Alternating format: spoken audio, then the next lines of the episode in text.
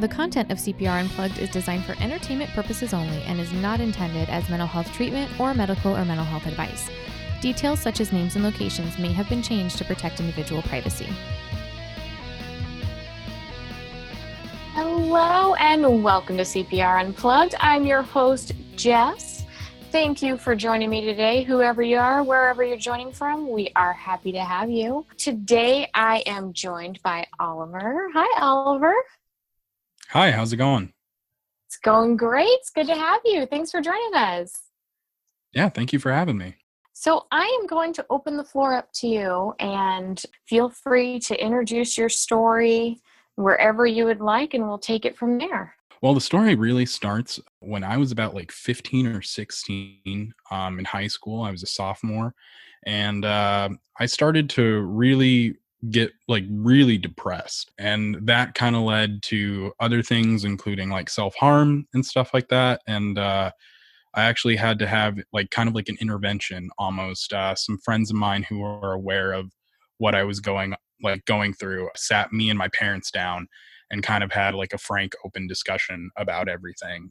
And then that was the that kind of got the ball rolling um, with my parents, and they started looking into um, therapy and they started looking into other things. Um, but it did get to a point where it was uh, it was so bad, and I was having so many suicidal thoughts that I ended up getting hospitalized for the first time um, when I was like 15 or 16. And I was in a treatment facility for it was just like an acute care um, system, so I was in there for about like a week, and it it helped on like a surface level. There was definitely other things that needed to get tackled and during this time i was also going to going to therapy and everything and i was on i was on medication. But uh yeah when i was in the treatment facility um it was a mix of good experiences and bad experiences. Um and i ended up getting out of that like i said like a week later and things were things were okay for about a couple of months. And then i actually uh attempted suicide um which thankfully i did not obviously succeed in. Um, and that got me into uh, treatment again um, in the same place. And I was there for, I think, like four or five days. And honestly, that whole part, I don't remember anything because I was. I was pretty I was pretty drugged out. Um, so I was just kind of just kind of chilling. And then I got out again and again things were good for like a couple of months and then I ended up getting hospitalized for a third time third slash fourth time because um, during this time they actually discussed uh, moving me to a residential treatment center. So I was in the acute care for about a week, and then I got moved out to a residential program, and I was there for about a month and a half. That's what my insurance allowed me, um, or at least I was doing good enough to the point to where my insurance said, "Okay, he doesn't need to be there anymore." And yeah, um, that was a that was also a mix of good and bad experiences. Um, I definitely got a lot better being in the residential treatment center, but uh, like yeah, there was a uh, there was an odd bunch of characters in that place, so it was kind of uh, it was kind of like a shock in a sense. Um, but I'm really thankful that I went through that, and that's that's where my story starts. And then like currently, um, things were good for about like four years. I ended up actually going off of my medicine um, because I didn't mention um, my diagnoses are uh, bipolar, um, anxiety, and panic disorder. Um, those are my current diagnoses, and at the time they were um, bipolar, um, depression, and anxiety disorder. And uh, yeah, and so now like things were good for about four years, and then I was working a job, and things were not going too good at the job and i just started to notice a decline in my mental health and i was having like really bad panic attacks but at the time i didn't quite i didn't quite know they were panic attacks. I knew something was going on and then it turned into uh, me actually getting fired um, from that job um, due to uh, certain behaviors linked to um, the panic attacks. And um, after that that was kind of a wake up call that oh i need to i need to seek help again maybe get on medication definitely see a therapist again and that started my journey into um, where I'm at now, which um, I'm medicated. Um, I've been doing pretty good. I'm pretty stable at the current moment. Um, I deal with some things here and there, but for the most part, I'm, I'm doing pretty pretty good at this point. It sounds like your story is a good example of um, mental health, just very similar to physical health, this is a lifelong thing, right? And, and sometimes oh, yeah. we have ups, sometimes we have downs, sometimes we need higher levels of care, sometimes we're good to drop to a lower level of care. What's your experience been like with that, with with going from the different levels of care and and and learning to take care of yourself, your mental health? Well, definitely at the at the time when I first had to go to a higher level of care, I wasn't too excited about it. I didn't have too much say because I was a minor at the time. But obviously, with hindsight, um, it's 2020, and I'm I'm able to see how much of a benefit that actually was. Um, so at the time, it was a little like I felt like it was a little unfair, but like obviously now I look at it and I'm like, okay, this was actually a really great thing that happened um, because who knows where I would be if I I didn't have that kind of that level of care. And then going from that level of care to to stopping seeing a therapist and then stopping my medication which was uh, like recommended by my therapist and psychiatrist at the time um, they felt like i was doing good to where like i could possibly manage because with bipolar you can you can kind of manage off of medicine for a little bit but it's not necessarily the greatest so uh, when i went to like a low level of care where i wasn't really going to a therapist going to a psychiatrist or anything like that it was i mean it was like definitely freeing but at the same time like there were some things that i mean i would still have to tap into certain coping skills that i learned through the through the therapy. And then there were times where i probably should have been medicated. Um, i think if i was medicated and going to therapy i probably wouldn't have gotten fired from that job and I had the opportunity to do it, but I was just I was too scared at the time. And then going back to the level of care that I'm at now, where I uh, I'm in therapy like every other week or every week, um, seeing a psychiatrist monthly. Um, it's it's it's a lot different of an experience now than it was when I was a minor um, because I have a say in it, and uh, it's actually kind of empowering now because it's like I'm taking charge of my mental health and I'm taking charge of what it is that I need to do in order to be okay. I love that perspective. That's great. Um, there might be some people listening who are not familiar with what a residential treatment program is. Could you talk a little bit more about your experiences there? Yeah, I'll uh, do it to my best of my ability. Um, a residential treatment center is different from like an acute care system, which is like basically a treatment um, program where you're in for a, a short amount of time. Um, you you sleep there, you eat there, um, you have like group therapy and stuff like that. Um, and residential treatment center is um, very similar to that, except it's for longer periods of time. Um, there were people in there that were in there for up to a year, so you could be in there for depending on how long you actually needed it so yeah it's it's not much different. There's uh there's group therapies um we eat we all eat together. We all have separate rooms where we can sleep and shower and everything like that. Um you're not allowed to have like things like shoelaces or like razors or anything like that anything that could possibly cause harm to you or somebody else. Um so even if you have like a hoodie with like drawstrings you can't have that in there. You have to take that out.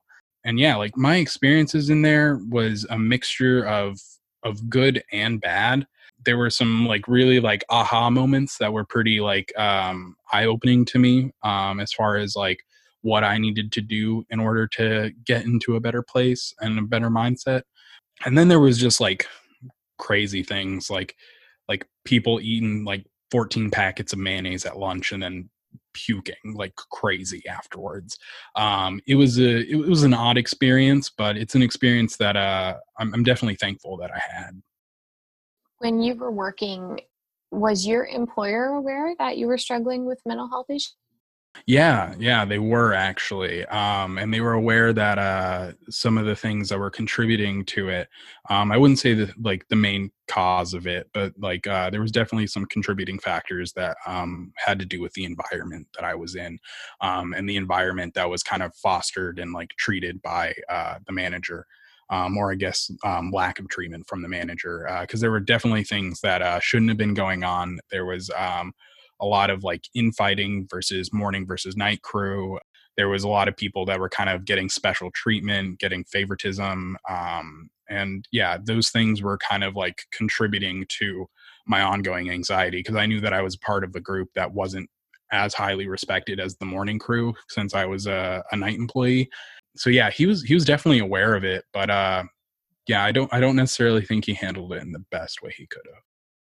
You know, and that's a good point. I think there's a lot of challenges when you have uh, mental health, you know, and knowing that, having had that experience, would you do anything differently in future places of employment or have you addressed that with employers? one of the one of the things that I, I have addressed already is just having an open and frank discussion with um, my employer and telling them like hey i have certain things that um, i'm dealing with. I have certain diagnoses. Um, sometimes i'll get into the specifics sometimes I, I won't and i'll just tell them like hey i have i have some things that like might contribute to certain like behaviors or um, things that i say. And for the most part they've been pretty understanding about that. Um, as far as doing things differently though one would just be not waiting as long um, to seek help um, because at the time i had a real like for some reason there was like a mental block um, that i had never really had before and that was that i, I couldn't ask for help um, like there was some sort of bad thing about asking help um, and it was some sort of sign of like weakness or something for me. So i had to i had to get over that and the thing that i would change now is just uh just addressing that it it's not a weak thing and it's never a weak thing to ask for help. Everybody needs help and um, we should be we should feel empowered to ask for help and we should feel um, grateful to receive that help. So I, I, would just say if there if there's a problem that arises um, with my own personal mental health not wait as long to address it because um, there might be a better outcome. That's great advice absolutely. And that goes to that whole you know destigmatizing you know we're all oh, we're all human. We all have we all have brains. We all have emotions. It's part of the package. Oh definitely. Do you have any advice you would give to eh, specifically teenagers that might be struggling with the same kind of things you struggled with? Well a large part of my issues as a teenager stemmed from um, issues with my identity um, and issues with like sexuality. Um, so I would definitely say that um, some advice that I'd give is no matter who you are or what, what you are, um, as far as like something like sexuality wise or gender wise, um, there's nothing wrong with you.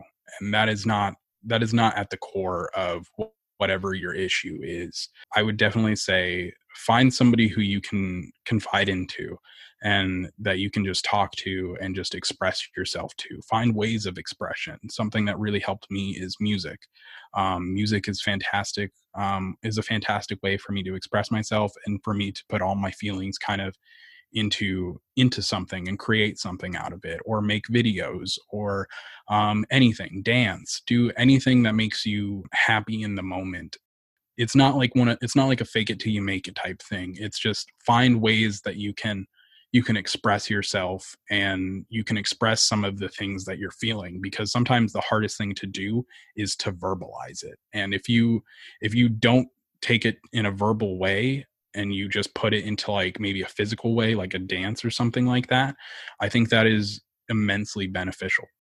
Love that advice. That's awesome um, and, and, there is no one path absolutely. There's a lot of different oh, ways to express yourself and and come into your own identity. Oh definitely.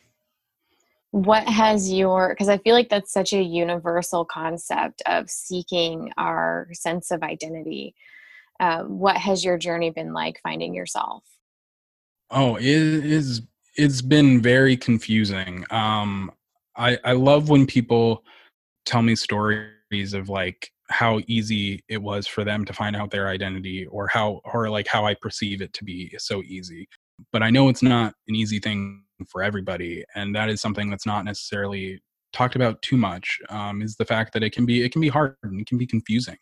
Um, and when it came to discovering things like um, specifically like with like sexuality um, fi- terminology feel, feeling like confined to terminology or feeling um, confined to a certain word or expression or whatever that is um, can be kind of debilitating. And just i would like education was a big thing for me was um, getting educated into um, different terminologies but then also realizing that you don't always need terminology and that um, sometimes the best way to define yourself is without really defining yourself.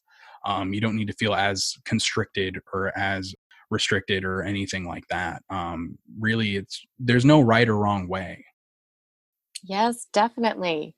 Uh, sometimes there isn't even a word for it, right? It might just be a Oh, feeling exactly. or, ah, it's great. Uh, is there anything that we didn't talk about that you wanted to discuss? No, not not really. Um, the main thing like that I'll I'll touch back on again is find ways that you express yourself. Something that I've I've found is uh, there's not one way that I can truly express myself. I do music, I make YouTube videos, I started a podcast with a buddy, and just I mean, it's okay to not be it's it's okay to not just do one thing. You can do an abundance of things. And that goes for for life paths as well. You don't have to just do one thing for the rest of your life. If there are multiple things that interest you, like explore that and do that. There's there's nobody but you saying that you can't do that. That is so great. Ah, I love it. Okay, I don't know um, any other questions to ask. I think that was fantastic. Um, if you want, we can we can riff a little bit more on the identity piece. If you wanted to go into detail about how you, some steps you took, or or some maybe some missteps, some things you tried that didn't work out so well. Um, but that's completely up to you. I know that goes kind of into a deeper level.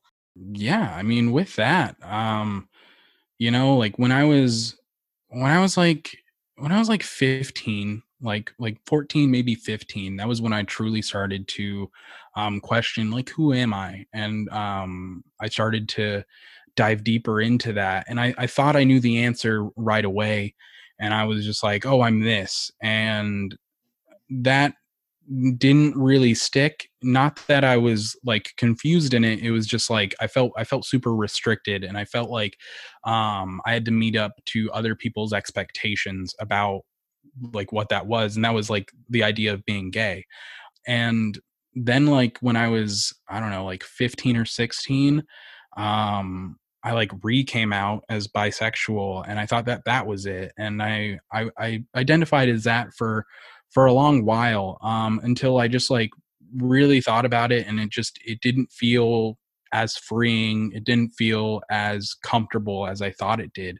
I didn't feel like it described the full picture and it wasn't until i got a little bit older and i educated myself on certain things and certain terminologies and thankfully the information is is out there now it's on the internet everybody can find it um, so it's a lot easier than it was when when i was coming to terms with it um, but identifying as queer just a queer identity um, that is something that feels incredibly freeing to me um, there's not as not as many restrictions or as many expectations i feel on you and at, at that point you can be you can be gay you can be bisexual you can be anything it's an umbrella term um, so really just finding the terminology and finding the the information that i was i was searching for such a long time um, has been probably one of the most freeing things for me. Um, and just even with like finding who i am as as a person finding like what it is that i want to do i felt so restricted for a long time. That's word i keep using restricted but I, I i felt so restricted for a long time that i had to do i had to do just one thing. So that's what i did. I did one thing for a long time and then i noticed over time that's not all i want to do and the only person that's really stopping me is myself. I'm i'm telling myself that i have to do one thing. So that's when i started exploring other things like in movies and videos and tv as well as just like other forms of expression like just art in general. And like diving into that was probably one of the most like i don't want to say scary because there wasn't there wasn't so much fear in it but there was a lot of uncertainty in it and a lot of like second guessing and being like am I, am I really good enough at this? Or am, like can i really do this? And i feel like those are questions that like you can ask and that's okay but like at the same time i don't feel like those are questions that you have to feel held down by. It's okay if you're not so great at something it's okay if um you really like that's probably not what you should be putting your energy into it's all trial and error and we get there at our own pace Um, so I'm enjoying this conversation so much. I just got to say, I think it's so relatable. This is something that you know I, I feel like a lot of people can relate to on a lot of different levels.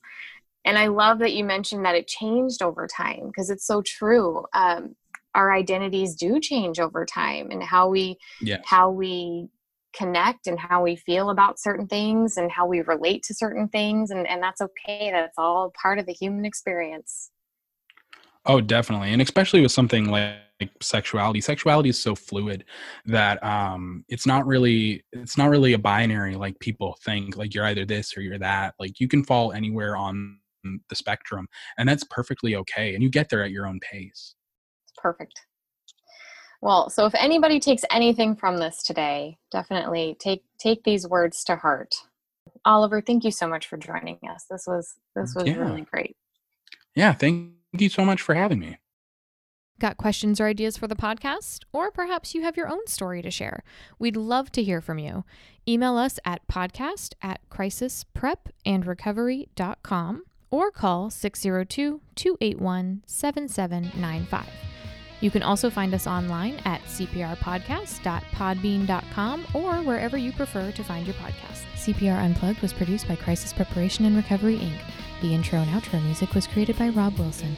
The CPR podcast team includes Tamara Lamontagne, Ben Edwards, Laura Kaufman, Rob Wilson, and Michael Magarinos. Special thanks to Jason Spisak for technical support.